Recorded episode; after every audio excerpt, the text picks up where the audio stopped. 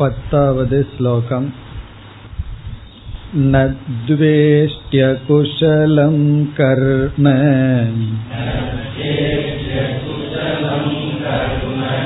कुशले नानुषज्यते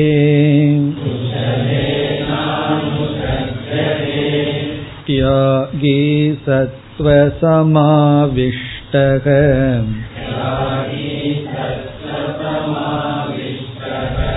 मेधावी चिन्न संशयः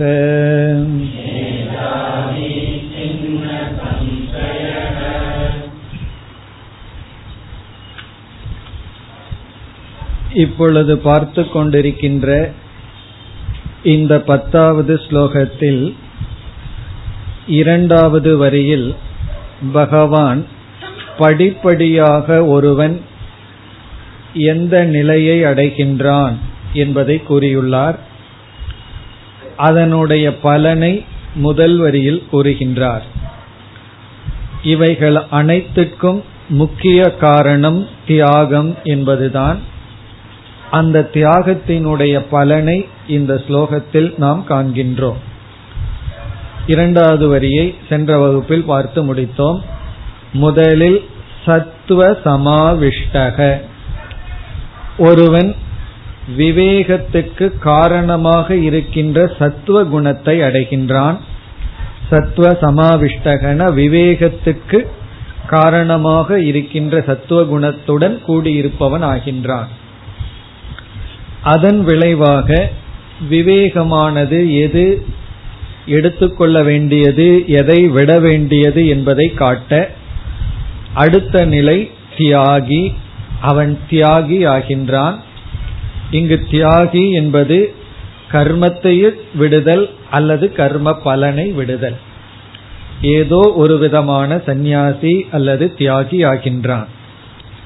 அந்த தியாகத்தினுடைய பலன் மேதாவி ஆத்ம ஞானத்தை அடைகின்றான் மேதையை அடைகின்றான். இந்த தியாகம் ஆத்ம ஞானத்தை அடைய என்ன சாதனை நமக்கு தேவையோ அந்த சாதனையில் நம்மை ஈடுபடுத்துகின்றது. அந்த சாதனையை நமக்கு கொடுக்கின்றது. அதன் விளைவாக மேதாவி அதைத் தொடர்ந்து சின்ன சம்சயக. தத்துவ விஷயத்தில் இருக்கின்ற அனைத்து சந்தேகங்களிடமிருந்தும் விடுதலை அடைகின்றான். சின்ன சம்சயகன சின்னம் என்றால் வெட்டுப்பட்ட எல்லா சந்தேகங்களும் நீக்கப்படுகின்றது. தெளிவை அடைகின்றான். அந்த தெளிவில் நிலை பெறுகின்றான். அதையும் நாம் சேர்த்திக்கொண்டு பிறகு நாம் முதல் வரிக்கு செல்கின்றோம். இப்ப இதுவரை சென்ற வகுப்பில் பார்த்தோம். முதல் வரியில் அனைத்து சாதனைகளையும் முடித்தவனுடைய மனநிலை எப்படி இருக்கும் என்று ஜீவன் முக்தனுடைய மனநிலையை பகவான் வர்ணிக்கின்றார். என்ன வர்ணனை என்றால் அவனுடைய மனதில் வெறுப்பு வெறுப்பு இருக்காது. ராகத்வேஷத்திலிருந்து விடுதலை அடைகின்றான். ராகத்வேஷத்திலிருந்து விடுதலை அடைவதுதான் மோக்ஷம். இந்த ராகத்வேஷத்தை விருப்பு வெறுப்பை நாம் இரண்டாக பிரிக்கின்றோம். முதல் விதமான விருப்பு வெறுப்பு ஆரம்ப காலத்தில் சாதனையாக பின்பற்றுவது. விருப்பு வெறுப்பிலிருந்து விடுபட வேண்டும் என்று சொல்வது. அது வந்து சாதனையாக இருத்தல். இப்ப கர்மயோகத்துல அடிக்கடி நம்ம பார்ப்போம். விருப்பு வெறுப்பற்று கடமையில் ஈடுபட வேண்டும். அந்த இடத்தில் விருப்பு வெறுப்பை விடுதல் என்பது ஒரு சாதனையாக அமைவது. இப்ப எனக்கு விருப்பம் இருக்கின்றது அதை நான் தியாகம் செய்கின்றேன். ஒரு பதார்த்தத்தை சாப்பிடணும்னு ஆசை இருக்கு. ஆனா வந்து சாப்பிடக்கூடாது. அது உடலுக்கு நல்லதல்ல மனதிற்கு நல்லதல்லன்னு தெரிஞ்சு அந்த விருப்பத்தை நான் வெளிப்படுத்தாமல் அறிவின் துணை கொண்டு அந்த விருப்பத்தை சற்று அடக்கி அதை நெறிப்படுத்தி பிறகு நான் அந்த விருப்பத்தை தியாகம் செய்கின்றேன். ஒருவர் மீது எனக்கு வெறுப்பு இருக்கின்றது வெறுக்க கூடாது என்று விரும்பி அந்த வெறுப்புக்கு இடம் கொடுக்காமல் அவரை துன்பப்படுத்தாமல் நான் அந்த வெறுப்புக்கு செயலுக்குள் கொண்டு வராமல் இருத்தல் அதெல்லாம் சாதனா அவஸ்தை. சாதனையில் இருக்கின்ற விருப்பு வெறுப்பை துரத்தல். ஆனால் இங்கு சொல்லப்படுகின்ற விருப்பு வெறுப்பிலிருந்து விடுதலை என்பது பலனாக நமக்கு கிடைக்கின்றது. விருப்பு வெறுப்ப நம்ம விடல நம்மை விட்டு விருப்பு வெறுப்பு சென்று விடுகிறது. நாமளாக பின்பற்றுவது ஒன்று நம்மை விட்டு சென்று விடுவது ஒன்று. அதை இங்கு பகவான் குறிப்பிடுகின்றார். இப்ப இந்த அவஸ்தையில் எதிலிருந்து விருப்பு வெறுப்பு என்றால் அனைத்திடம் இருந்தும் விருப்பு வெறுப்பு. அதாவது தர்மத்திடம் இருக்கின்ற விருப்பு வெறுப்பும் நம்மிடமிருந்து சென்று விடுகிறது. இதெல்லாம் ஆரம்பத்துல நமக்கு இருக்கக்கூடாது. ஆரம்பத்துல எனக்கு தர்மத்தில் இருக்கிற பற்றெல்லாம் போயிடுதுன்னு சொல்லக்கூடாது. தர்மத்துல பற்று வேண்டும். இறுதியில தான் தர்மத்தின் மீதும் நமக்கு பற்று இருக்கக்கூடாது அப்படித்தான் பகவான் முடிக்க போகின்றார் கீதையை. சர்வ தர்மான் பரித்தியஜ என்று முடிக்க போகின்றார். அப்படி தர்மத்திடமிருந்தும் நமக்கு பற்றில்லாத நிலை. அதை இங்கு பகவான் வர்ணிக்கின்றார். அதாவது நல்லதிலையும் பற்றில்லை அதே சமயத்துல வெறுப்பில்லை தீயதிலையும் பற்றும் இல்லை வெறுப்பும் இல்லை. இப்ப நலம் கேடு துவந்துவம் இருமை இவைகளை தாண்டி இவன் செல்கின்றான். காரணம் என்ன என்றால் இவன் வந்து ஆத்ம ஞானத்தை அடைந்து நிஷ்டை அடைந்து இவைகளெல்லாம் மித்தியா என்று புரிந்து கொண்ட காரணத்தினால் இவனுக்கு இருமையிலிருந்து விடுதலை கிடைக்கின்றது. அந்த இருமையில ஒரு உதாரணம் விருப்பு வெறுப்பு இது போன்ற அனைத்து இருமையிலிருந்து விடுதலை அடைகின்றான். அதை இங்கு எப்படி பகவான் கூறுகிறார் என்றால் ஸ்லோகத்திற்குள் சென்றால் ந துவேஷ்டி அகுஷலம் கர்ம. நத்வேஷ்டி அவன் வெறுப்பதில்லை. அவனுக்குள் வெறுப்பு என்பது ஒன்று இல்லை. எதை ஞானி வெறுப்பதில்லை? அகுஷலம் கர்ம. கர்ம என்றால் செயல் அகுஷலம் என்றால் நம்மை பந்தப்படுத்துகின்ற செயல்கள். குஷலம்னா நன்மையை கொடுப்பது. அகுஷலம்னா தீமையை கொடுப்பது. நமக்கு கஷ்டத்தை கொடுக்கின்ற கர்மம். அகுஷலம்னா நமக்கு கஷ்டத்தை சங்கடத்தை கொடுக்கின்ற கர்மத்தை நத்வேஷ்டி இவன் வெறுப்பதில்லை. உடலுக்கு சங்கடத்தையும் வருத்தத்தையும் துயரத்தையும் கொடுக்கின்ற செயல் அல்லது எதையும் இவன் வெறுப்பதில்லை. பிறகு உடலுக்கோ மனதிற்கோ இன்பத்தை கொடுக்கின்றதை இவன் விரும்புவானா என்றால் அதுவும் இல்லைன்னு சொல்றார்.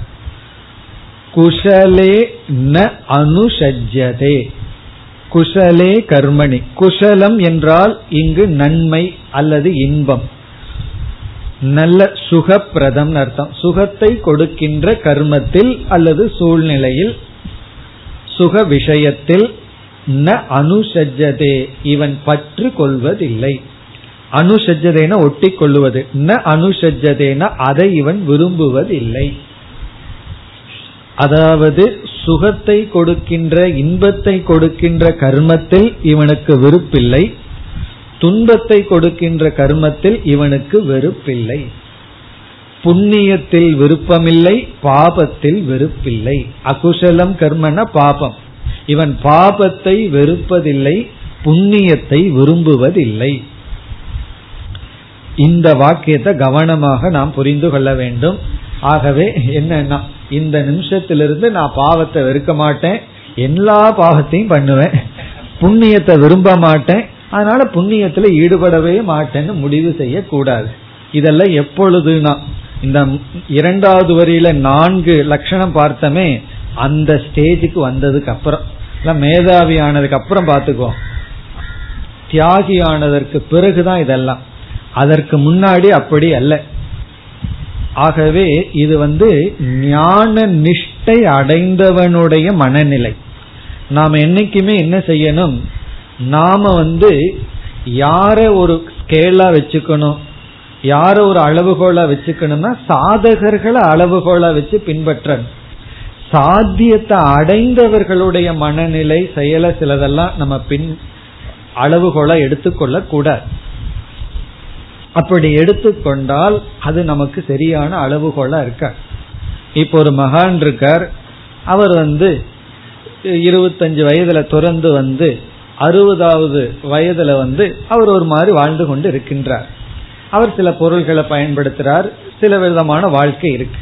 இப்போ ஒரு சிஷ்யன் வந்து அறுபது வயதுல அவர் என்ன பண்ணிட்டு இருக்காரோ அதை நான் பண்ணணும்னு சொல்லக்கூடாது. அவர் இருபத்தஞ்சாவது வயதுல தவம் பண்ற காலத்துல எப்படி இருந்தாருன்னு பார்த்து அதைத்தான் எடுத்துக்கொள்ள வேண்டும். அப்படி இப்ப இந்த இடத்தில் ஞானியினுடைய மனநிலையில அகுஷலமான கர்மத்தை வெறுப்பதில்லை என்று சொல்லும் பொழுது உடலுக்கு கஷ்டத்தை கொடுக்கின்ற சூழ்நிலைகளோ அல்லது பாபத்தையோ இவன் வெறுப்பதில்லை. அதர்மத்தில் வெறுப்பில்லை. இது வந்து ஞானியினுடைய மனநிலை. ஆனா ஆரம்ப காலத்தில் இருப்பவர்கள் அதர்மத்தில் நமக்கு வெறுப்பு இருந்தா தவறு கிடையாது. அதர்மத்துல நமக்கு கோபம் வந்தா தப்பு கிடையாது. அதனாலதான் மனோ தத்துவ நிபுணர்கள் சொல்வார்கள் கோபப்படுவது ஒரு லிமிட்டா இருந்தா நல்லதுன்னு சொல்வார்கள். அந்த கோபம் எதை காட்டுகின்றது என்றால் இந்த தவறை நான் அங்கீகரிக்க மாட்டேன். இது தவறு என்பதை கோபமானது சுட்டி காட்டுகின்றது. இப்போ ஒருவர் தப்பு பண்ணிட்டே இருக்காரு நமக்கு கோபமே வரலன்னு வச்சுக்கோமே. அப்ப அந்த தப்புல நமக்கு வந்து தப்புன்னு தெரியல அல்லது அந்த தப்புக்கு நாம உடந்தையா இருக்கிறோம்னால அர்த்தமாயிரும். அதுக்காக கோபம் வந்து லிமிட்டுக்கு மேல போகக்கூடாது. ஆகவே அதர்மத்தை வெறுக்கிறதோ அதர்மத்தில் ஒரு ரெசிஸ்டன்ஸ் இருக்கிறதோ சாதகர்களுடைய நிலையில சரிதான். ஆனா சாத்தியமான நிலை என்ன? என்றால் இறுதி நிலை அதர்மத்திலும் ஒரு வெறுப்பில்லை அல்லது வேண்டாம் என்று ஒதுக்குவதில்லை. அதை ஏன் சாத்தியம்னு சொல்றோம்? சாதக நிலையில அதர்மத்தை நாம ரிஜெக்ட் பண்ணும்போது அங்க ஒரு துக்கம் இருக்கு. கோவப்படும் போது ஒரு துயரம் இருக்கின்றது. அந்த துயரத்திலிருந்தும் ஞானி விடுதலை அடைகின்றான். இது பக்குவப்பட்டு விடுதலை அடைகின்றான். என்ன எப்பொழுதெல்லாம் ஒரு ரெசிஸ்டன்ஸ் இருக்கோ வேண்டான்னு ஒதுக்கிறோமோ அப்பொழுதெல்லாம் மனதுல ஒரு துயரம் ஒரு பாரம் நமக்கு வரும். ஆரம்ப காலத்துல அந்த துயரம் ஒரு சாதனை. அந்த துயரத்தின் வழியாகத்தான் நம்ம பக்குவப்படணும். ஆகவே இது வந்து இறுதி நிலை கடைசி நிலையில இவன் எந்த அதர்மத்தையும் வெறுப்பதில்லை பாபத்தை வெறுப்பதில்லை. இப்ப ஞானி கிட்ட போய் உனக்கு பாவம் வருதுன்னா பயந்துக்க மாட்டான் வருத்துமே. வர்ற பாவத்தை இந்த சரீரம் அனுபவிக்கணும்னா அனுபவிக்கிட்டேன்னு சொல்லுவான். புண்ணியம் வருது அப்படின்னா வருத்தும்பா. வராம போயிருமேனா போகட்டும் என்று சொல்வான். என்று இங்கு புண்ணியத்தை அல்லது சுகத்தை விரும்புவதில்லை துக்கத்தை வெறுப்பதில்லை. அதர்மத்தில் விருப்பு வெறுப்பில்லை தர்மத்திலும் விருப்பு வெறுப்பில்லை என்று அனைத்தையும் கடந்தவனாக முழுமையான ராகத்வேஷத்திலிருந்து விடுதலை அடைந்தவனாக இருக்கின்றான். அது இறுதியாக கிடைக்கின்ற பலன். இந்த இரண்டாவது வரியில சொன்ன படிகளை எல்லாம் நாம பின்பற்றி போகும் பொழுது நமக்கு எப்படிப்பட்ட மனம் கிடைக்கும் என்றால் எதையும் விரும்புவதில்லை எதையும் வெறுப்பதில்லை. இதுதான் கடைசி அடைய வேண்டிய பலன். அதற்கு முன்னாடி நமக்கு டிவிஷன் இருக்கணும். இது விரும்பத்தக்கது இது வெறுக்கத்தக்கது. என்றதெல்லாம் அதற்கு முன்னாடி இருக்கணும். ஆனா இறுதியில் எதையும் விரும்புவதில்லை. அதுக்கு ஒரு உதாரணமா பகவான் அகுஷலம் கர்ம ந துவேஷ்டி. துக்கத்தை கொடுக்கின்ற அகுஷலம்னா இந்த இடத்துல நிஷித்தம் கூடாது. பாபத்தை கொடுக்கின்ற கர்மத்தை இவன் வெறுப்பதில்லை. குஷலே ந அனுஷஜ்யதேன புண்ணியத்தை கொடுக்கின்ற சுகத்தை கொடுக்கின்ற கர்மத்தில் இவனுக்கு பற்று இல்லை. இதுதான் ஞானியினுடைய மனநிலை. அதாவது எந்த விதமான விருப்பு வெறுப்புமோ அல்லது ஆதானம் ஆதானம்னா எடுத்துக்கொள்றது. அபவாதம்னா நீக்குவது. அதெல்லாம் சாதன நிலையில் இருந்தது ஞானிக்கு கிடையாது. எதையும் எடுத்துக்கொள்வதோ எதையும் நீக்குவதோ கிடையாது. இதுதான் ஃபைனல் ஸ்டேஜ் இப்படிப்பட்ட மனநிலையை ஞானி அடைகின்றான். இவ்விதம் இந்த பத்தாவது ஸ்லோகத்தில் பகவான் சாதனைகளை கூறி இறுதியில் அடைகின்ற பலனை கூறினார். இந்த பலன் ஜீவன் முக்தி என்று சொல்லப்படுகின்றது. பிறகு பனிரெண்டாவது ஸ்லோகத்தில் விதேக முக்தியை பற்றியும் பேசப் போகின்றார். அதற்கு முன் பதினோராவது ஸ்லோகத்தில் வேறொரு கருத்தை கூறுகின்றார். பதினோராவது ஸ்லோகம். நகி தேகபிருதா சக்கியம் त्यक्तुं कर्माण्यशेषतः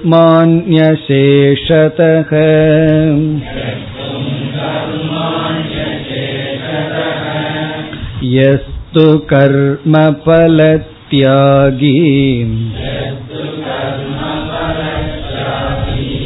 सत्यागीत्यभिधीयते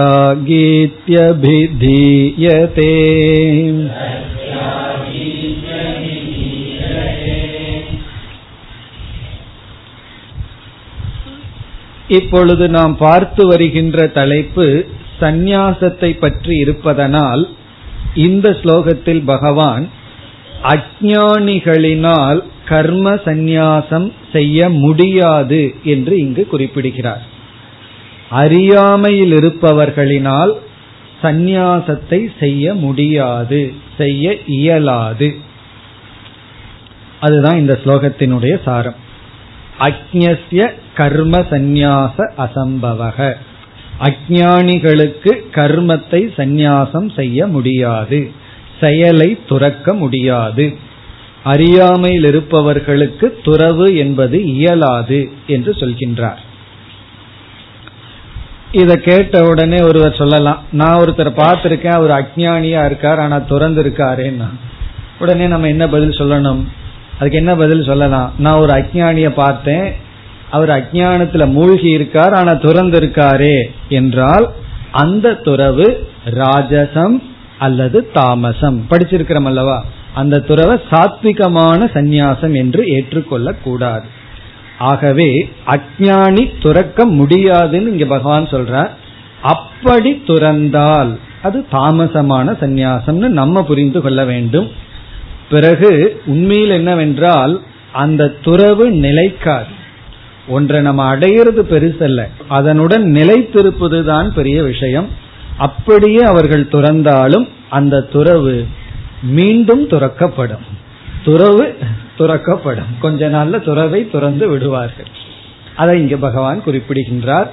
ஏன் அஜானிகளினால் துறக்க முடியாது? கர்மத்தை துறக்க முடியாது என்ற காரணத்தை இங்கு பகவான் குறிப்பிடுகின்றார். முதல் வரியில் நகி தேகபிருதா சக்கியம் தியக்தும் கர்மாணி அசேஷதக. கடைசியிலிருந்து வருவோம் முதல் வரியில. அசேஷதகனா முழுமையான அனைத்தும் அர்த்தம். சேஷம்னா மீதி இருக்கிறது அசேஷம்னா மீதி இல்லாமல். அசேஷதக கர்மாணி அனைத்து கர்மங்களையும் ஆல் டியூட்டிஸ் அண்ட் ரெஸ்பான்சிபிலிட்டிஸ் நம்முடைய கடமைகள் நமக்கு இருக்கின்ற பொறுப்புகள் அனைத்தையும் தியக்தும் தியாகம் செய்ய. எல்லா கர்மங்களையும் தியாகம் செய்ய. ந சக்கியம். ந சக்கியம்னா முடியாது. நகி சக்கியம் கண்டிப்பாக முடியாது. நம்முடைய கடமைகள் அனைத்தையும் கர்மங்கள் அனைத்தையும் துறக்க முடியாது. யாருக்கு? அதுதான் இங்க முக்கியம். தேக பிரதா இங்கு தேக பிரதா என்றால் அஜானிகளினால் என்று பொருள். அறியாமையில் இருப்பவர்களினால் எல்லா கர்மங்களையும் துரத்தல் என்பது இயலாது. இம்பாசிபிள் அப்படின்னு பகவான் சொல்றார். அதுக்கு அவளுக்கு இயலாது சக்தி இல்லை ஆற்றல் இல்லை. துணிவில்லை சக்தி இல்லைன்னு சொல்ற தேக பிரதான அஜானிகளினால் தேகபிருத்துங்கிற சொல்லுக்கு பொருள் என்ன என்றால் தேகத்தை தேகம்னா நம்முடைய உடல். ஸ்தூல சரீரம் சூக்ம சரீரம் இப்படிப்பட்ட நம்முடைய உடல். இந்த தேகத்தை ஆத்மா என்று நினைப்பவர்கள் தேக பிரித் தேக தேகாத்ம அபிமானி நக அப்படின்னு அர்த்தம். தேகத்தில் ஆத்மத்துவ அபிமானம்.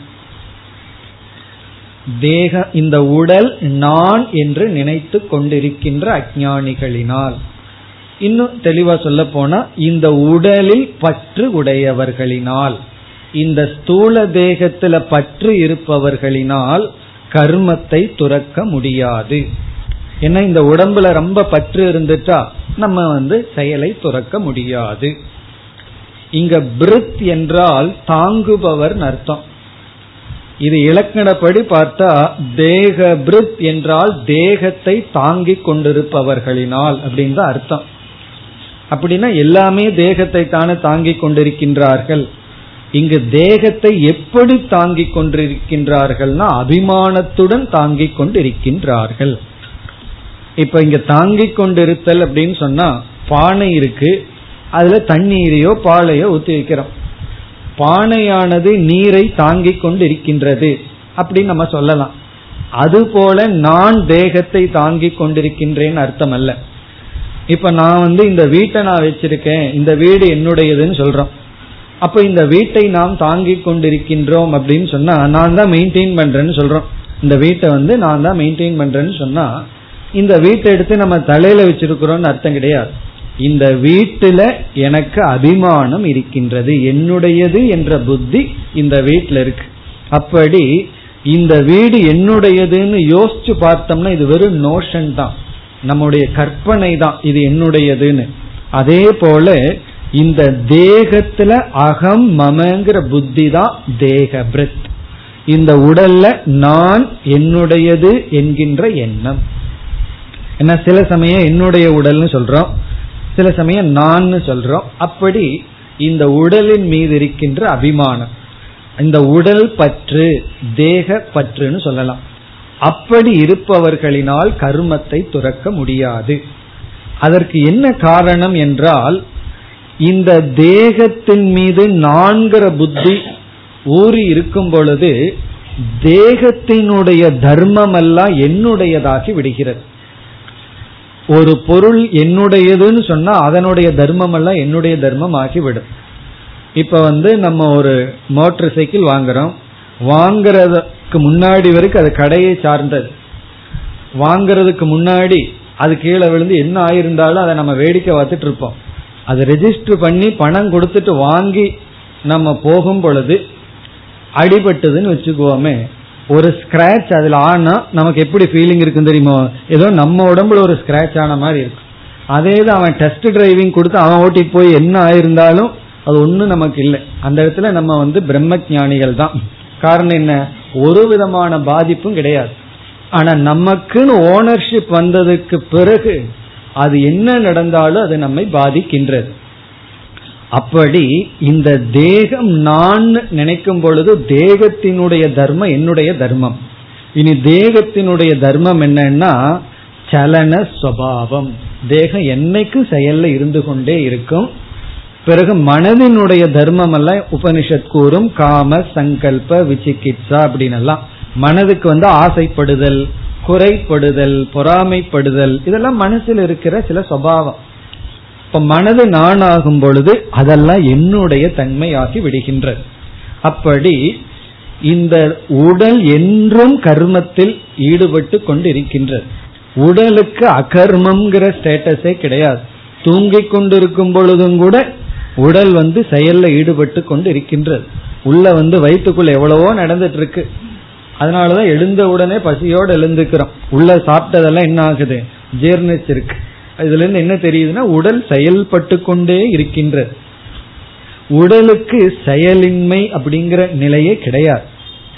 அப்படி இந்த செயல்பட்டு கொண்டிருக்கின்ற உடலில் நான்கு அபிமானம் வைப்பவன் எப்படி செயலை துறக்க முடியும்? பிறகு ஆசையெல்லாம் நம்ம மனதில் வச்சுட்டு செயலை துறக்க முடியாது. செயலை துறக்கணும்னா செயலுக்கான காரணத்தை கண்டுபிடிச்சு அதை துறக்கணும். செயலு செயல்படுத்துவது நம்முடைய ஆசை. மனசுல ஆசை ரொம்ப இருந்ததுன்னா அதை நிறைவேற்றி கொள்ள செயல்ல ஈடுபடுவோம். நான் செயலை துறக்கிற ஆசையை துறக்க மாட்டேன்னு சொல்ல முடியாது. ஆகவே தேக அபிமானத்தை உடையவர்களுக்கு ஆசை இருக்கும். தேகத்தினுடைய தர்மம் அவர்களுடைய தர்மமாக இருக்கும். ஆகவே அவர்களினால் கர்மத்தை துறக்க முடியாது. சந்நியாசத்தை எடுத்துக்கொள்ள முடியாது. தேகபிருதா நகி சக்கியம்.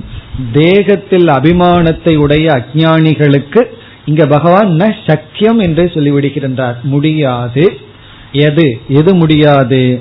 தியக்தும் தியாகம் செய்ய துறக்க. எதை? அசேஷதக கர்மாணி. எல்லா கர்மங்களையும் முழுமையாக சாத்விகமான நிலையிலிருந்து துறக்க முடியாது. பிறகு இரண்டாவது வரியில் எஸ்து கர்ம பல தியாகி. ஆகவே அஜானி என்ன செய்ய வேண்டும்? துறக்க முடியாதுன்னு சொல்லிட்டதோட பகவான் விடாம இப்ப என்ன செய்ய முயற்சி செய்ய வேண்டும்? கர்மத்தை துறந்து விடாதீர்கள். கர்மத்தில் ஈடுபட்டு கொண்டு பலத்தை சிறிது சிறிதாக துறக்க முயற்சி செய்யுங்கள்னு சொல்கின்றார். ஆகவே எக கர்ம பல தியாகி கர்மத்தினுடைய பலனை விட்டு பழகுகின்றானோ தியாகம் செய்கின்றானோ அவனை என்னன்னு சொல்லலாம்? சக தியாகி இதி அபிதீயதே. அவன் தியாகி என்று அழைக்கப்படுகின்றான். யார் கர்ம பலனை தியாகம் செய்கிறார்களோ அவன் தியாகி என்று அழைக்கப்படுகின்றான். சக தியாகி இதி அவன் தியாகி என்று அபிதீயதே அழைக்கப்படுகின்றான். யார் யார் கர்ம பலனை துறக்கின்றார்களோ? இப்ப இங்கு மீண்டும் பகவான் எதை வற்புறுத்துகின்றார் வலியுறுத்துகின்றார் என்றால் கர்ம பலனை துறங்கள் கர்மத்தை துறக்க வேண்டாம். ஏன்னா கர்மத்தை நம்ம துறந்துட்டோம் அப்படின்னா நம்மை தூய்மைப்படுத்துகின்ற சாதனையை இழந்து விட்டோம். இப்ப தூய்மைப்படுத்துகின்ற சாதனையை நம்ம இழந்துட்டு தூய்மைப்படாமல் இருந்தால் அது மிக மிக கடினம். நமக்கும் நல்லதல்ல நாம வாழ்ற சமுதாயத்திற்கு நல்லதல்ல. ஆகவே செயலை நீங்கள் துறக்க வேண்டாம் செயலினுடைய பலனை துறந்து வாருங்கள். சில சமயங்கள்ல நம்ம பார்த்தோம்னா ஒரு வேலையும் இல்லாம இருக்கிறதே நமக்கு ரொம்ப பேர்டனா இருக்கு. ஏதாவது ஒரு ஆக்டிவிட்டிஸ் இருந்தா மனசு நல்லா இருக்கும். அப்போ அந்த செயல்ல இருந்து நமக்கு பலன் ஒண்ணு வேண்டாம். ஏதாவது ஒரு செயல் நமக்கு தேவைப்படுகின்றது. ஒரு பொறுப்பு நமக்கு தேவைப்படுகின்றது. இப்ப அந்த ஸ்டேஜில் நம்ம செயல்ல ஈடுபட்டு பலனை அனுபவிக்காட்டியும் பரவாயில்ல. பலன் இருந்தா தான் செயல்படுவன்னு சொல்ல முடியாது. பலன் இல்லாட்டியும் நமக்கு செயல் தேவைப்படுகின்றது. முழுமையாக எந்த பொறுப்பும் இல்லாமல் இருக்கக்கூடாது. பொறுப்பு எடுத்து கொள்ள வேண்டும். பொதுவா என்ன சொல்வார்கள்? சன்னியாசி ஆயிட்டா ரொம்ப சௌரியம் ஒரு பொறுப்பும் இல்லை. இப்படி ஜாலியா இருந்துட்டு இருக்கா சாப்பாடு கிடைச்சிடும் அப்படின்னு சொல்வார்கள். ஆனா உண்மை அதுவல்ல. பொறுப்பு இல்லாமல் இருப்பது மிக மிக கடினம். அதனாலதான் நம்ம பார்த்தோம்னா தேவையில்லாத விஷயத்துல எவ்வளவு முறை நம்ம தலையிட்டு இருக்கோம். பொறுப்பு பொறுப்பில்லாமல் இருப்பது சுலபம்னு நினைக்கிறோம். அப்படி அல்ல. நமக்கு கர்மம் இல்லாமல் இருப்பது கடினம். காரணம் என்னன்னா தேக அபிமானம் இருப்பதனால். ஆகவே பகவான் இந்த எச்சரிக்கையுடன் அடுத்த ஸ்லோகத்தில் இந்த சந்நியாசத்தினுடைய தலைப்பை நிறைவு செய்கின்றார். முதல் ஸ்லோகத்தில் ஆரம்பித்து இந்த பன்னெண்டாவது ஸ்லோகத்தில் சந்நியாசத்தினுடைய டாபிக்கை முடிக்கின்றார். अनिष्टमिष्टं मिश्रं च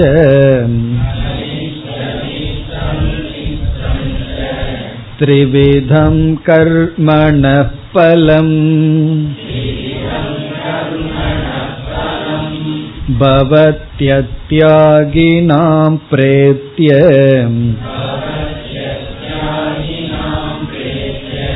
न तु सन्न्यासिनां क्वचित्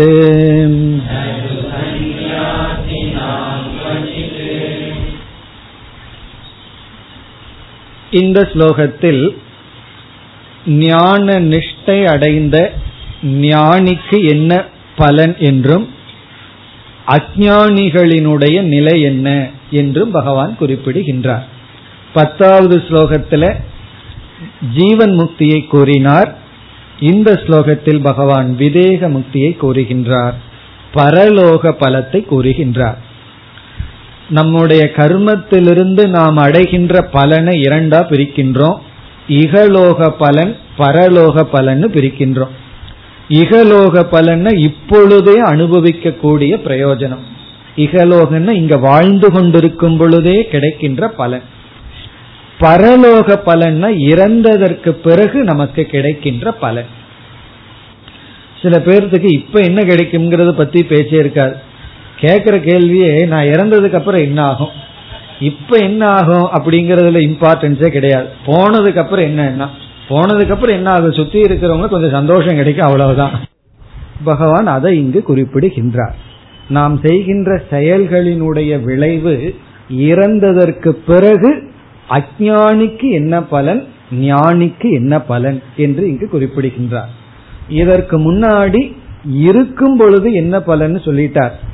அது என்ன? நத்வேஷ்டி அகுஷலம் கர்ம குஷலே நானு சஜ்ஜதேன்னு சொன்னார் பத்தாவது ஸ்லோகத்துல. இன்று பார்த்தோம்.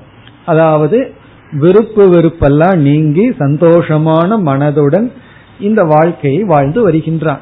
எவ்வளவு காலம் அவனுக்கு பிராரப்த கர்மம் இருக்கோ அவ்வளவு காலம் மன நிறைவுடன் வாழ்ந்து வருகின்றான். திருப்தியான மனதுடன் வாழ்ந்து வருகின்றான். அது இகலோக பலன் ஞானிக்கு பரலோக பலன் என்ன? அந்த ஞானி இறந்ததற்கு பிறகு அவனுக்கு என்ன பலன்? என்ற கேள்வி வரும்பொழுது இங்கு பகவான் என்ன சொல்றார்? அஜானிகளுக்கு என்னென்ன பலன் வரும்னு இங்க முதல்ல சொல்லி இதெல்லாம் வராதுன்னு சொல்றார். அப்போ இறந்ததற்கு பிறகு ஞானி என்ன பலனை அடைய போறான்ங்கிற கேள்விக்கு பதில் சொல்லையில ஞானி இல்லாத அஜானிகளுக்கு என்னென்ன பலன் வரும்னு சொல்லி இந்த பலன் வராது என்று பதில் சொல்கின்றார். இப்ப முதல் வரியில் அஜானிகளுக்கு கிடைக்கின்ற பலனை கூறுகின்றார். இப்ப இந்த பலன் வந்து இறந்ததற்கு பிறகு இறந்ததற்கு பிறகு அஜானிகளுக்கு என்னென்ன பலன் கிடைக்கும்? ஞானத்தை அடையாதவர்களுக்கு என்னென்ன பலன் கிடைக்கும்? அதை இங்கு குறிப்பிடுகின்றார். அந்த பலனை வந்து மூன்றாக பிரித்து இங்கு குறிப்பிடுகின்றார். மூன்று விதமான பலன் கிடைக்கும். எப்பொழுதுனா இறந்ததற்கு பிறகு. என்னென்ன பலன்? முதல் அனிஷ்டம். முதல் சொல் அனிஷ்டம். அனிஷ்டம் என்றால் விரும்பாத பலன். நரகம் முதலிய பலன். அதாவது இறந்ததற்கு பிறகு பாபம் அதிகமாக ஒரு ஜீவன் செய்திருந்தால் அவன் வந்து துக்கம் அதிகமாக இருக்கின்ற லோகத்துக்கு செல்கின்றான். அந்த லோகம் வந்து நரகம் என்று சாஸ்திரத்துல அது எத்தனையோ லோகம் எல்லாம் சொல்லப்பட்டிருக்கு. அந்த லோகத்தில் என்ன இருக்குன்னா துக்கம் தான் இருக்கு.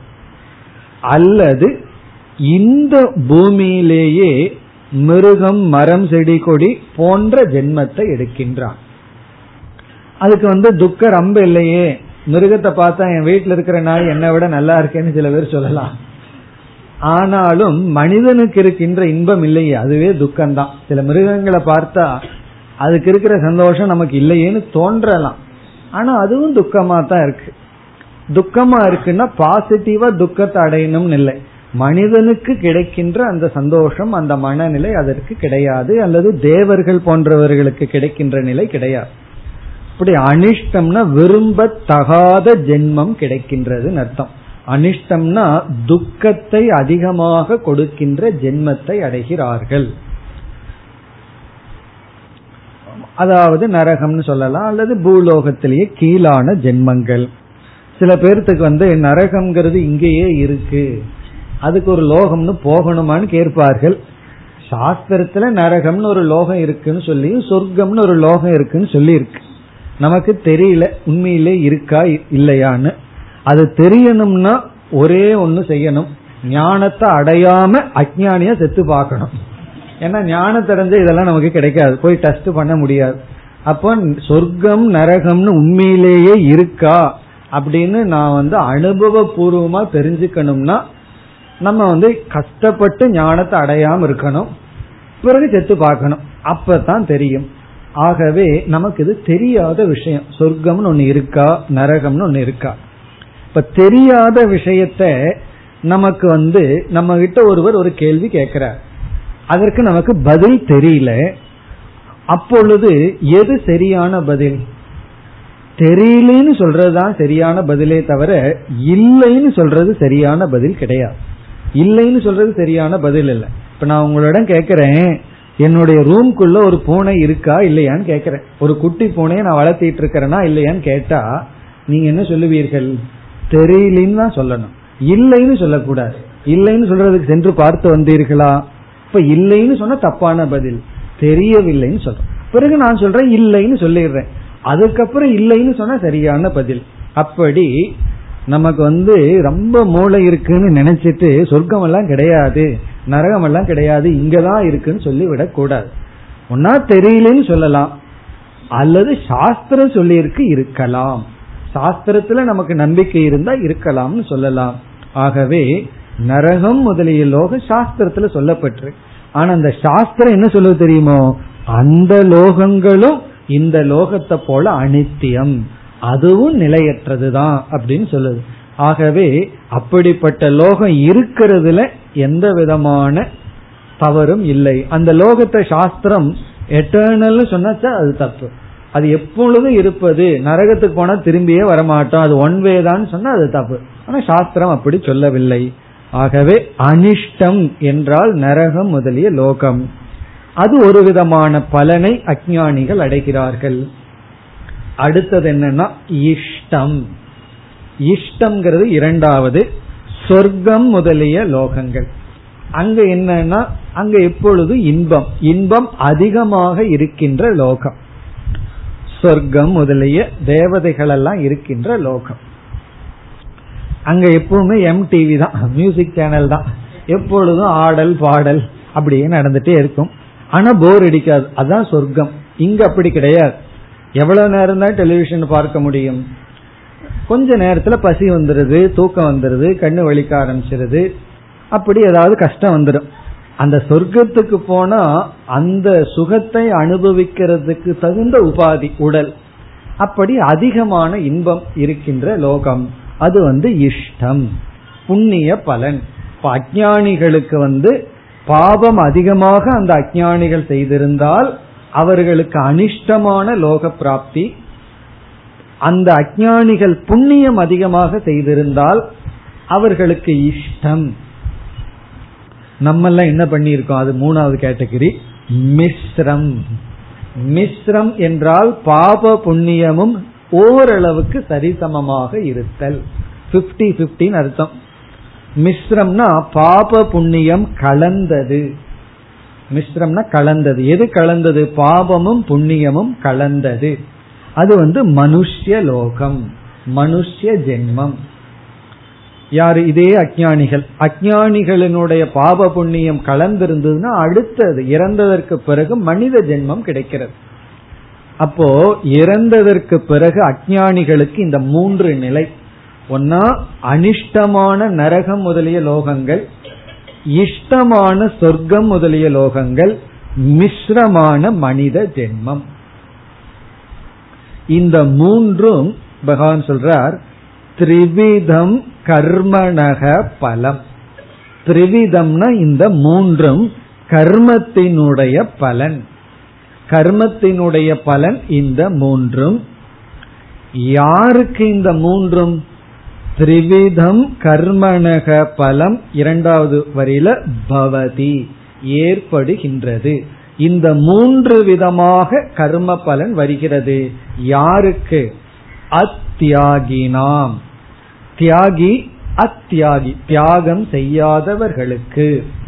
தியாகம் செய்யாதவர்களுக்கு என தியாகம்ங்கிற டாபிக்க பகவான் பேசிட்டு வந்ததுனால அந்த வார்த்தையை பயன்படுத்துகின்றார்.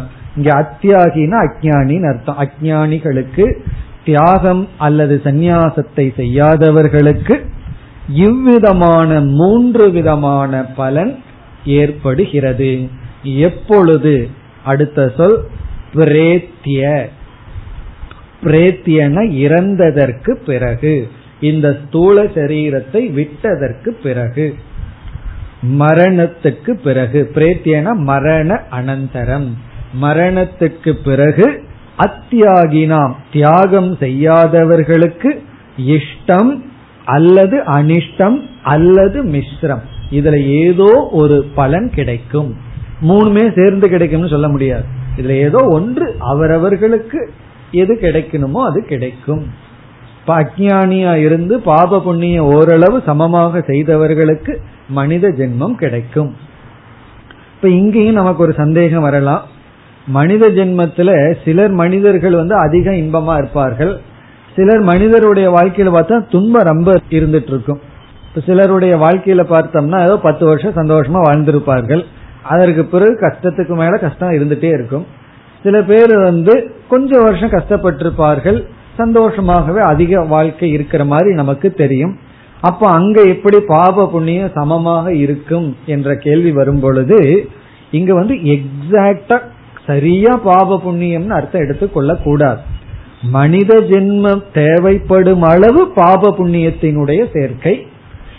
பிறகு நரகம் முதலிய லோகத்திற்கு போக வேண்டிய அளவு பாபத்தினுடைய அதிகம். சொர்க்கம் முதலிய லோகத்திற்கு போக வேண்டிய அளவு புண்ணியம் அதிகம். அதுதான் இஷ்டம். அப்பொழுது சொர்க்கத்துக்கு போய் இன்பத்தை அடைகிறார்கள். அதிக பாவம் நரகத்துக்கு போய் துன்பத்தை அடைகிறார்கள். அதுவும் சொர்க்கம் நரகத்துக்கு போனாலும் அதிக காலம் இன்ப துன்பத்தில் இருக்க மாட்டோம். நான் ரொம்ப பாவம் பண்ணிட்டேனே நரகத்துக்கு போய் அங்கேயே இருந்துருவேனா அதுவும் கிடையாது. அங்க போனாலும் திரும்பி வந்துதான் ஆகணும். நரகத்திலே இருந்து பழகி போச்சு இங்கேயே இருக்கிறனாலும் அங்க விட மாட்டார்கள். நீ போயிருன்னு தள்ளி விட்டுருவார்கள். அதே போல சொர்க்கத்தில் இருக்கேன் எனக்கு இதே வேணும் அப்படின்னா அங்க புண்ணியம் ஓவர் ஆன உடனே அந்த இன்பம் எல்லாம் கரண்ட் கட் ஆஃப் உடனே திருப்பி அனுப்பிச்சு விடுவார்கள். அங்கேயே இருக்க முடியாது. பிறகு மனித ஜென்மம். இங்க வந்தோம்னா பாவம் புண்ணியம் இந்த இரண்டும் கலந்திருப்பதுதான் மனித ஜென்மம். இப்ப சாஸ்திரம் என்ன சொல்லுதுன்னா நமக்கு மனித உடல் வந்திருக்குங்கிறதே பாப புண்ணியத்தினுடைய சேர்க்கை தான் அதனால எப்பொழுதுமே இன்பம் கிடைச்சிட்டு இருக்கணுங்கிற எதிர்பார்ப்புலயே தப்பு இருக்கு. சில சமயங்கள்ல நமக்கு கஷ்டங்கள் வந்துதான் தீரும். வரலினா ஏதோ பிரச்சனைன்னு அர்த்தம். வந்துதான் தீரும். காரணம் என்னன்னா நம்ம சரீரம் எடுத்திருக்கிறதே பாப புண்ணியத்தினுடைய சேர்க்கை தான் ஆகவே கஷ்ட நஷ்டம்ங்கிறது நமக்கு இருக்கத்தான் இருக்கும். இத இந்த ஒரு உண்மையை நம்ம தெரிஞ்சிட்டோம் அப்படின்னா கஷ்டம் வரும் பொழுதும் கூட இதையும் உணரணும். இந்த கஷ்டம் கண்டிப்பாக நிலைக்காது. யாராவது ஒருத்தர் முடிவு பண்றார் உன் வாழ்க்கையை நான் அழிச்சே காட்டுவேன். உனக்கு கஷ்டத்தை நான் கொடுத்துட்டே இருப்பேன்னா கொஞ்ச நாள் தான் அவர்னால முடியும். அதற்கு மேல அவர்களுக்கு அந்த சக்தி இருக்காது. காரணம் என்னன்னா அந்த பாவம் இருக்கிற வரைக்கும் அவர்கள் கருவிகள் அதற்கு பிறகு அவர்கள்னால யாருனாலும் முடியாது. நமக்கே கஷ்டப்படணும்னு விரும்பினாலும் கூட முடியாது. அந்த கஷ்டத்துல ஒரு சுகத்தை பார்க்க ஆரம்பிச்சிருவாங்க. அப்படி இந்த மிஸ்ரம்ங்கிறது மனித வாழ்க்கையினுடைய நிலை. இப்படி மூன்று விதமான பலன். மனித ஜென்மமோ நரகத்துல ஜென்மமோ சொர்க்கத்துல ஜென்மமோ. பிரேத்திய இறந்ததற்கு பிறகு அஜானிகளுக்கு கிடைக்கின்ற நிலை. சரி அஜானிகளுக்கு பகவான் சொல்றார் நமக்கெல்லாம் என்ன? அடுத்தது வருகின்றது. கொஞ்சம் பாசிட்டிவா பார்ப்போம். சந்நியாசினாம் நகி சந்நியாசி சந்நியாசினாம்னா என்ன? சந்நியாசிகளுக்கு ஞானிகளுக்கு நச்ச குவச்சித் குவச்சித்னா கண்டிப்பாக நச்ச இப்படிப்பட்ட பலன் வராது. இங்க சந்நியாசினாம் இஸ் ஈக்வல் டு ஞான நிஷ்டானாம். ஞானத்தில் நிலை பெற்றவர்களுக்கு ஜீவன் முக்தானாம் ஞானத்தில் நிலை பெற்றவர்களுக்கு இங்க ஏன் சந்நியாசிங்கிற வார்த்தையை பயன்படுத்துறார் பகவான்? டாபிக் சந்நியாசத்தை பத்தி இருக்கிறதுனால மாறி மாறி பகவான் பயன்படுத்துறார். தியாகம் சந்நியாசம்ங்கிற வார்த்தையை பயன்படுத்துகின்றார். இப்ப சந்நியாசிகளுக்குன்னா ஞான நிஷ்டை அடைந்தவர்களுக்கு ந கொச்சித்து இப்படிப்பட்ட பலன் வராது. அப்ப அவங்க எங்க போவாங்கன்னா? அஜானிகளுக்கு மூன்று விதமான பலன் சொல்லிட்டார் பகவான். ஒன்று வந்து ஊர்துவகதி. ஊர்துவகதி அப்படின்னா மேல போறது மேல போறதுன்னு சொன்ன என்ன? சொர்க்கம்னு அர்த்தம். அதோகதி ரெண்டாவது. அதோகதின்னு என்ன? பாவம் பண்றவங்களுக்கு கீழே போறது எடைப்பட்ட வர்றவங்களுக்கு மத்தியம் எடையில இருக்கிற கதி மனித லோகம். ஞானிகளுக்கு என்ன கதி அப்படின்னு சொன்னா என்ன கதி? ஏற்கனவே சொல்லியிருக்கேன். அகதி. ஞானிகள் வந்து அகதிகள். அகதிகள்னு என்ன? அவர்களுக்கு கதியே கிடையாது. கதினா மூமெண்ட் எங்காவது போறது. ஞானி என்ன செய்வார்கள்னா அவர்களுடைய மரணம் வந்து ஒரு உபனிஷத் மிக அழகா வர்ணிக்கும் பராந்த காலே ஞானி வந்து கடைசியா அவர்கள் இறக்கிறார்கள். ஃபைனல் டெத்னா அஜானிகளுக்கு லாஸ்ட் டெத்து கிடையாது. அதுக்கப்புறம் மீண்டும் பிறப்பான் மீண்டும் சாவான். இது அவர்களுடைய லாஸ்ட் டெத் ஏன்னா மீண்டும் பிறப்பில்லை. இப்ப அவர்களுக்கு எந்த கதியும் இல்லை. ஸ்தூல சரீரம் எப்படி பஞ்சபூதத்துல கலந்து விடுதோ அதே போல சூக்ம சரீரம் அந்தந்த தேவதைகளுடன் கலந்து விடுகிறது. அவர்கள் ஆத்மஸ்வரூபமாகவே இருப்பார்கள். மீண்டும் ஒரு தனித்தன்மையுடன் அவர்கள் எந்த ஜென்மத்தையும் எடுப்பதில்லை. அப்போ விதேக முக்தி பலன். விதேக முக்தினா மீண்டும் சரீரத்தை எடுத்தல் என்ற நிலை அவர்களுக்கு இல்லை. பிறப்பற்ற நிலையை அடைகிறார்கள். இது யார் என்றால் ஞான நிஷ்டை அடைந்தவர்களுக்கான பலன். இந்த பலன் ஜீவன் முக்தியாக இருப்பதை பகவான் கூறி இங்கு அவர்களுடைய விதேக முக்தியை கூறினார். அதே சமயத்துல அப்படி இல்லாதவர்களுக்கு என்ன நிலை கிடைக்கும்னா இன்பம் துன்பம் அல்லது இன்பமும் துன்பம். சிரிக்கிறது அழுகிறது அப்புறம் சிரிச்சுட்டே அழுகிறது அல்லது அழுதுட்டே சிரிக்கிறது. அது வந்து காம்பினேஷன் சிலர் சிரிப்பார்னா என்னன்னா அது வந்து இஷ்டம். சிலர் அழுவார்னா அது அனிஷ்டம். சிரித்து கொண்டே அல்லது அழுது கொண்டே சிரிப்பாருங்கிறது. அது இன்பிட்வீன் அதெல்லாம் மனிதர். சில சமயம் சிரிக்கிறோம் சில சமயம் அழுகிறோம். அழுது கொண்டு இருக்கும்போது யாராவது ஜோக் அடிப்பாங்க சிரிச்சிருவோம். சிரிச்சிட்டு இருக்கும் போதே கோபம் வந்துடும் அழுதுருவோம். இதெல்லாம் என்னன்னா மனித ஜென்மம். இந்த நிலையெல்லாம் அஜானிகளுக்கு தான் ஞானிகளுக்கு இல்லை என்று இந்த பனிரெண்டாவது ஸ்லோகத்துடன் சந்நியாசத்தை பற்றிய விசாரத்தை பகவான் நிறைவு செய்கின்றார். ஏன் இந்த விசாரத்தை ஆரம்பிச்சார்?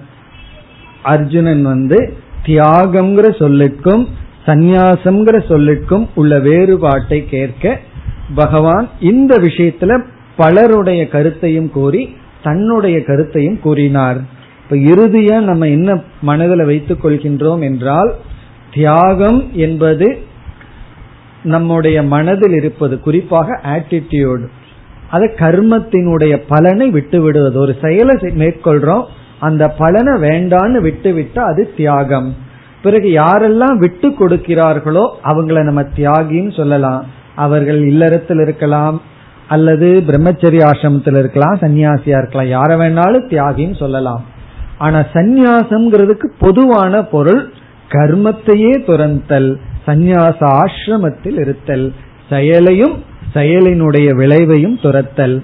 இப்படி சொல்லையில பகவான் வந்து சந்நியாசம் செயலை துறப்பதை வந்து வேண்டான்னு பொதுவாக சொல்கிறார்கள் அது விதி விளக்குக்கு விட்டு விடுவோம். எல்லோரும் கர்மத்தில் ஈடுபடுங்கள் அதனுடைய பலனை துறங்கள் சொன்னார். பிறகு அதை விட முக்கியம் ஒருவன் தியாகியா இருந்தாலும் சந்நியாசியா இருந்தாலும் கிடைக்கின்ற பலன் ஒன்றுதான். சந்நியாசிக்கு என்ன பலன் கிடைக்குதோ அதே பலன் தியாகிக்கும் கிடைக்கின்றது. என்று கூறி இறுதியில் தியாகம் செய்யாதவர்களுக்கு இருக்கும் பொழுது சம்சாரம் இறந்ததற்கு பிறகும் மறுஜென்மம். தியாகம் செய்து ஞான நிஷ்டையை அடைந்தவர்களுக்கு இருக்கும் பொழுது மன நிறைவு. இறந்ததற்கு பிறகு மீண்டும் ஜென்மம் இல்லை என்று முடிவு செய்தார். இனி அடுத்த ஸ்லோகத்திலிருந்து வேறு தலைப்புக்கு வருகின்றார். பதிமூன்றாவது ஸ்லோகம். पञ्चैतानि महाबाहो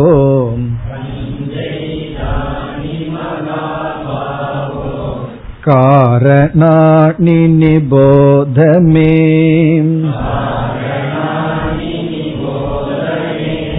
साङ्ख्ये कृतान्ते प्रोक्तानि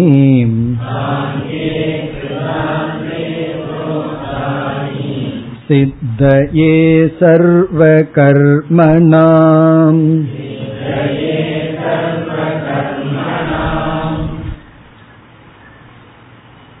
பதினெட்டாவது அத்தியாயம் முழு பகவத்கீதையினுடைய முடிவுரை அல்லது சாராம்சம் என்று நாம் பார்த்தோம் பதினேழாவது அத்தியாயம் வரை என்ன கருத்துக்கள் கூறப்பட்டதோ அதனுடைய முடிவுரைதான் அல்லது சாரம் தான் இந்த இறுதி அத்தியாயம் என்று பார்த்தோம். அதன் அடிப்படையில் பகவான் இந்த பதிமூன்றாவது ஸ்லோகத்தில் ஆரம்பித்து பதினேழாவது ஸ்லோகம் வரை ஞான யோகத்தினுடைய சாராம்சத்தை குறிப்பிடுகின்றார். பதிமூன்றிலிருந்து பதினேழாவது ஸ்லோகம் வரை ஞான யோகத்தினுடைய சாரம். இதை எங்கு ஏற்கனவே கூறியிருந்தார் என்றால் இரண்டாவது அத்தியாயத்துல உபதேசத்தை பகவான் துவங்கும் பொழுதே ஞான யோகத்துல தான் ஆரம்பித்தார். அதாவது அர்ஜுனனிடம் நீ பீஷ்மர் துரோணர் இவர்களுடைய மரணத்தை குறித்து வருந்த வேண்டிய அவசியம் இல்லை காரணம் முதல் காரணமாக அவர்களுடைய உடல்தான் அழிகின்றது. ஆத்மா அழிவதில்லை.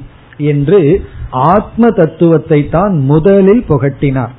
அசோச்சியான்னு ஆரம்பிச்சு இவர்களெல்லாம் அழிவதில்லை தேகம்தான் அழிகின்றது தேகி அழிவதில்லை என்று ஆத்ம அனாத்ம விவேகத்துடன் துவங்கினார். அதாவது இந்த உபதேசமே ஆத்ம தத்துவத்துடன் தான் துவங்கப்பட்டது. பிறகு நான்காவது அத்தியாயத்தில் கர்மத்தில் அகர்மத்தை பார்த்தல்ங்கிற இடத்திலையும் ஐந்தாவது அத்தியாயத்திலும் பதிமூன்றாவது அத்தியாயங்களிலும் ஞான யோகமானது விளக்கப்பட்டது. அதனுடைய சாராம்சம் இங்கு வருகின்றது. இப்ப ஞான யோகம் என்றால் என்ன? ஆத்ம அனாத்ம விவேகம். அத ஞான யோகம் தர்மா தர்ம விவேகம்ங்கிறது ஞான யோகம் அல்ல அது ஞான யோகத்துக்கு முன்னாடி இருக்கிற படி. எது தர்மம் எது அதர்மம் எது பண்பு இந்த எத்திக்ஸ பத்தி எல்லாம் படிக்கிறது அதற்கு முன்னாடி ஸ்டேஜ் இங்கு வந்து ஞான யோகம் என்றால் உண்மையை பற்றிய விசாரம். எது சத்தியம் எது அசத்தியம்? எது சத்தியம் எது மித்யா? எது உண்மை எது பொய் அப்படிங்கிறது ஞான யோகம் எது நல்லது எது கெட்டதுன்னு விசாரம் பண்றது அது வந்து தர்மத்தை பற்றிய விசாரம். இங்கு வந்து பகவான் ஞான யோகத்தினுடைய சாராம்சத்தை குறிப்பிடுகின்றார். அப்படின்னா என்ன? ஆத்மாவினுடைய சொரூபம் என்ன? ஆத்மாவினுடைய தன்மை என்ன? என்பதை பகவான் குறிப்பிட்டு இந்த ஞானம் யாருக்கு இருக்கோ அவர்கள் மோட்சத்தை அடைகிறார்கள்னு மீண்டும் முடிக்க போகின்றார். பதினேழாவது ஸ்லோகத்துல நிறைவு செய்யும் பொழுது இந்த ஆத்ம ஞானம் யாருக்கு இருக்கோ அவர்கள் பந்தப்படுவதில்லை ஜீவன் முக்தர்களாக இருக்கிறார்கள்னு முடிவுரை செய்ய போகின்றார். அதற்கு பிறகு மீண்டும் பகவான் வேல்யூஸ் எடுத்துக்கொள்ள போகின்றார். பண்புகளை எல்லாம் கூற போகின்றார். ஆகவே இந்த பகுதி வந்து ஆத்மஸ்வரூப விளக்கம் ஆத்மஸ்வரூபத்தினுடைய விளக்கம். விளக்கமாக இங்கு குறிப்பாக என்ன குறிப்பிடுகின்றார்? ஆத்மா அகர்த்தா அபோக்தா. அதுதான் இங்கு சாராம்சம்.